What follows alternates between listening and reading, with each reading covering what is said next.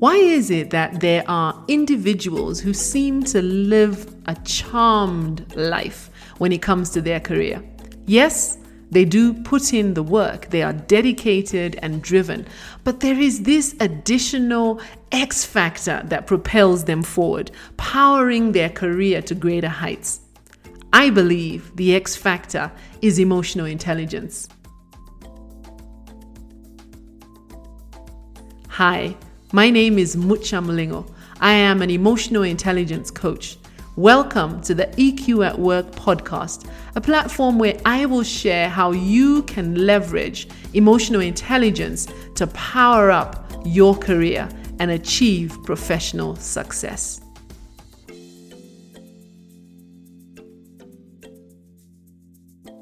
EQ at Work podcast with Mucha Mlingo.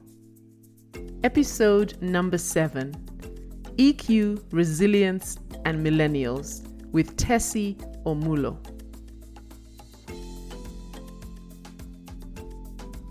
Uh, Tessie, it's so awesome to have you on for this um, edition of the EQ at Work podcast.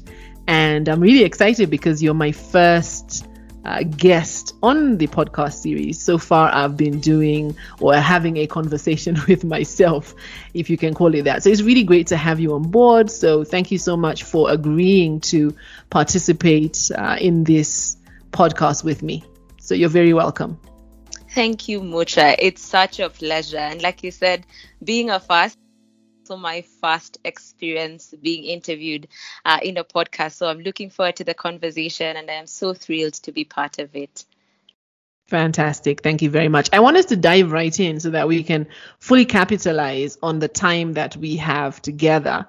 And you participated in our lunch and learn. Throughout the course of this interview, we are going to talk a little about resilience and your thoughts on resilience. But before we go to that, where did you first come across the term emotional intelligence? Oh, wow. Um, I'm going to date this back to when I was um, elected president of a global youth movement called AIESEC. I was leading an entity of about 50 members about eight team leaders, a couple of stakeholders. And I remember one of my mentors saying to me, just in the course of my term, that you've got to exercise emotional intelligence if you want to lead effectively. So to me, then, it was that thing that was clearly a must have for me as a leader, but I didn't quite have much knowledge about it. And I must say, I understand more about it then but I knew at the back of my mind, this is something that I need to have if I want to be uh, effective in my leadership. Yeah.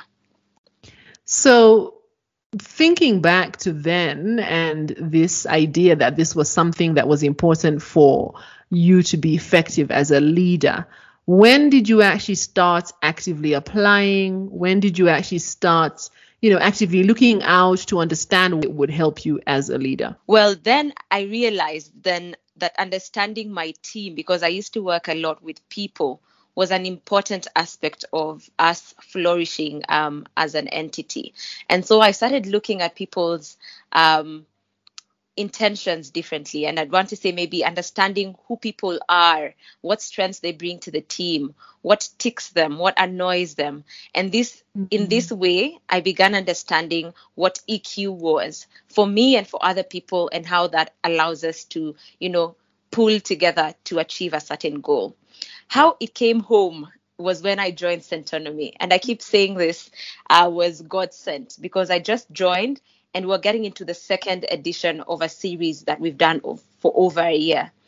And then it was clear to me that this is something that I need to work on because it's something that you can work on every mm. day to achieve what I want to achieve in my career. Mm, fantastic. I'm, I'm happy to hear that. And I'm happy to hear that you've enjoyed the work that we have been doing with Centonomy over the last uh, year. I must admit, it's been a project that has brought me great satisfaction. And we'll come back to some of the lessons that you've learned as part of being in that program. But be- before we go to that, Daniel Goleman brought EQ to prominence with his books, one of which is Why EQ Can Matter More Than IQ. What are your thoughts? Is EQ more important? And, and why do you think it is? Well, um, in my opinion, both are fundamental. But um, having high EQ, uh, to me, I think gives you an advantage. Uh, that's the truth. It gives you an, an advantage. While having EQ can make all the difference to your future career. And why do I say this? Emotional intelligence determines our ability to manage how we feel or our feelings in general and relationships. If you're able to manage relationships with people at work, with people at home, you're able to be more productive, to learn better, to grow, and to contribute more. So I think EQ in that case is more important. Both are fundamental, but EQ is more important. Fantastic. Thank you very much, Tessie. You know, one of the things I always say is, you know, the idea that IQ or your academic achievements are the ones that open doors for you. There are some opportunities that may only come to you as a result of the qualifications you have. But how you perform once you're inside, how you perform in your career, that is all EQ. That is no longer about your academic capabilities.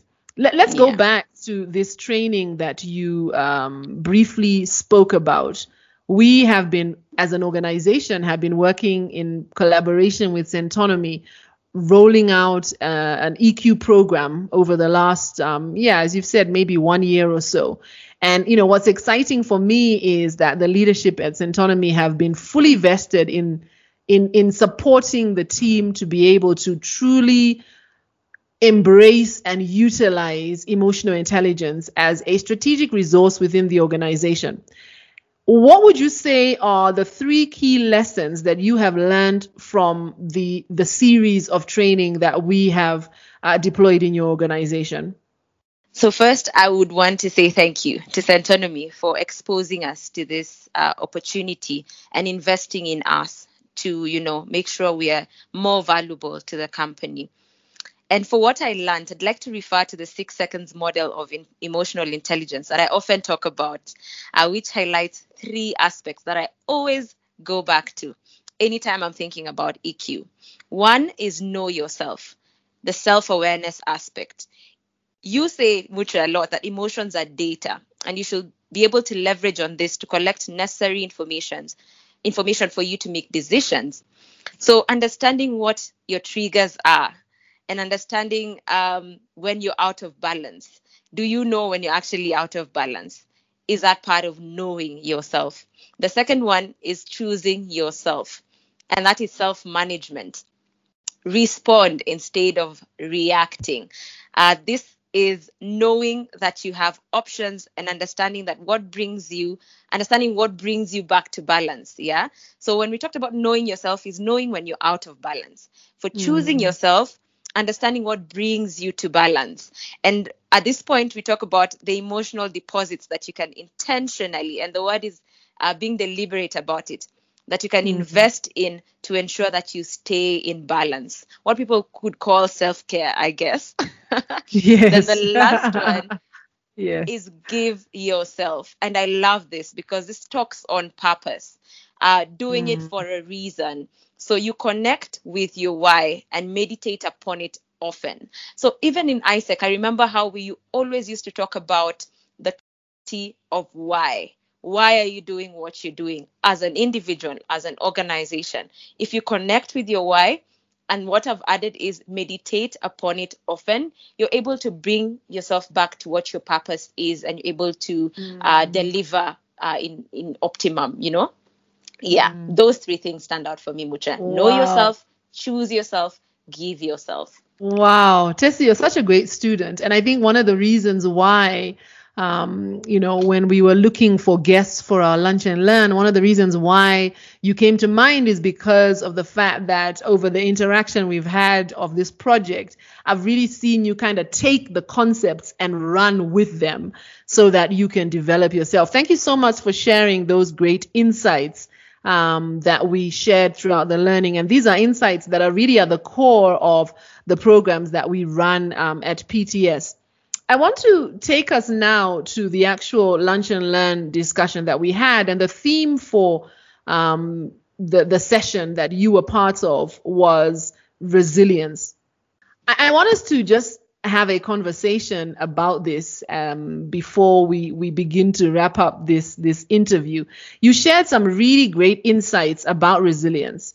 We we've heard this word over and over again during the pandemic, right? How we need to be resilient as we deal with the aftermath of of COVID nineteen. What does resilience mean to you?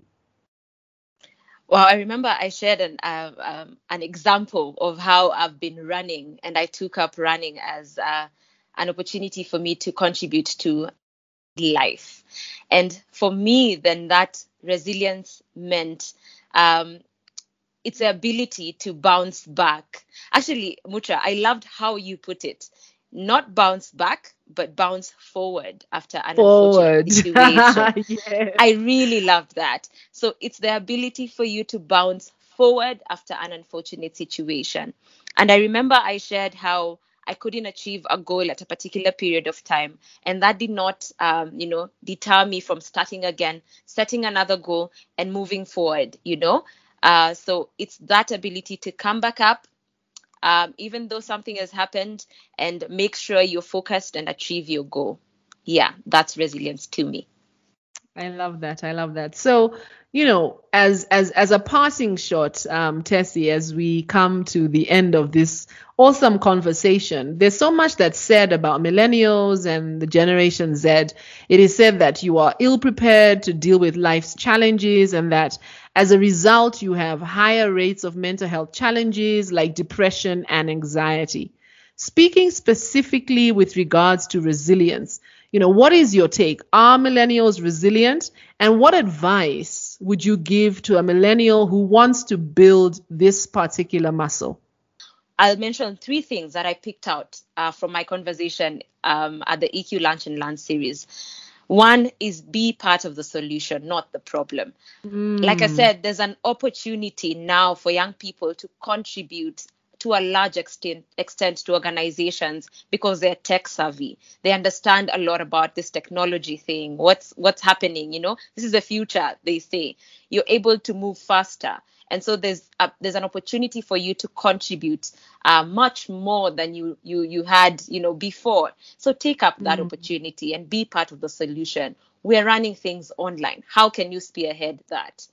Mm. Two, um, to stay relevant wherever you are, you need to be proactive and you need to speak up. We will never know how brilliant you are, what amazing ideas you have if you're not proactive and you don't speak up. Yeah, we know you failed before. We know that you doubt yourself sometimes. We all do.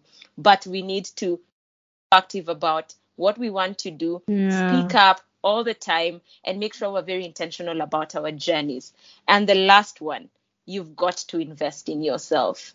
Um, we wait for people to be, you know, I my friend gifts me books or uh, my company will pay for this course for me to, you know, to learn. But there's so many opportunities mm. that are free and available for you to make sure that you're investing in yourself, you're learning, and in the process, as you learn, opportunity will get you ready. So keep learning because you become better, you become more equipped, and so you become ready for whatever market that um, you know you're preparing for. So those are the three things I would share when it comes to building the EQ muscle. What an amazing parting shot that is. You've heard it from Tessie herself. And I really love uh, what you have shared.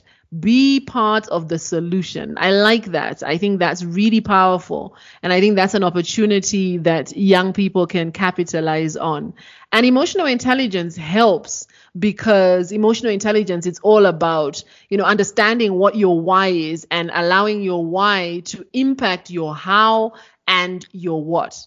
And so when your why is clear i think then it becomes easier to be part of the solution. And and like you rightly said you know invest in yourself invest in developing the skills that you need to be able to thrive at work. I, I love this conversation we've had, Tessie, and you know, it's it's such a shame that we're not able to talk for hours and hours. Thank you so much making the time to join me and to, to have this conversation with me about emotional intelligence and how individuals can leverage emotional intelligence at work, and more particularly, how we can learn to bounce forward as we navigate into the future we are hearing that schools are, you know, reopening. And, and really, I think that's the final step in going back to normal. Or maybe yeah. we should say forward into the new normal, right? Yes. And I think resilience is something that we're all really going to need to be able to to move forward. So thank you so much, Tessie, for your insights. As always, it's great to have this conversation with you. Thank you so much, Mucha. Like I always say, I'm thrilled to always have these conversations with you. Thank you for inviting me. I'm looking forward to a lot more conversations on the EQ uh, at Work podcast. I learn a lot, and I'm looking forward to have more people just connect and learn as well. Thank you so much. Awesome. Thanks, Tessie. So there you have it, an interview with Tessie Omulo and uh, our conversation about emotional intelligence at work and why it actually is important and how you can learn to strengthen your emotional intelligence muscle. I love these conversations that I will now be having on a monthly basis because they're conversations with real people explaining or exploring how they are practicing emotional intelligence in their spaces. Don't forget to subscribe to the EQ at Work podcast. It is available with new issues, new episodes every Monday. Thank you so much for tuning in.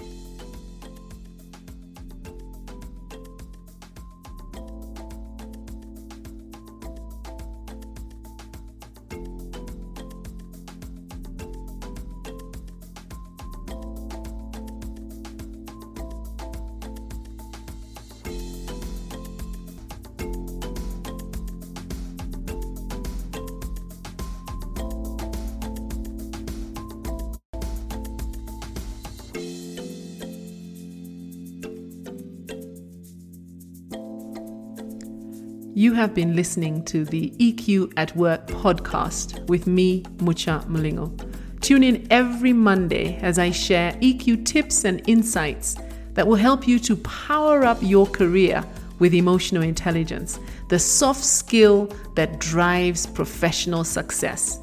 This podcast is for professionals who are keen to leverage the learnable skill of emotional intelligence to increase impact and effectiveness and to build and strengthen professional relationships to maximize influence at work.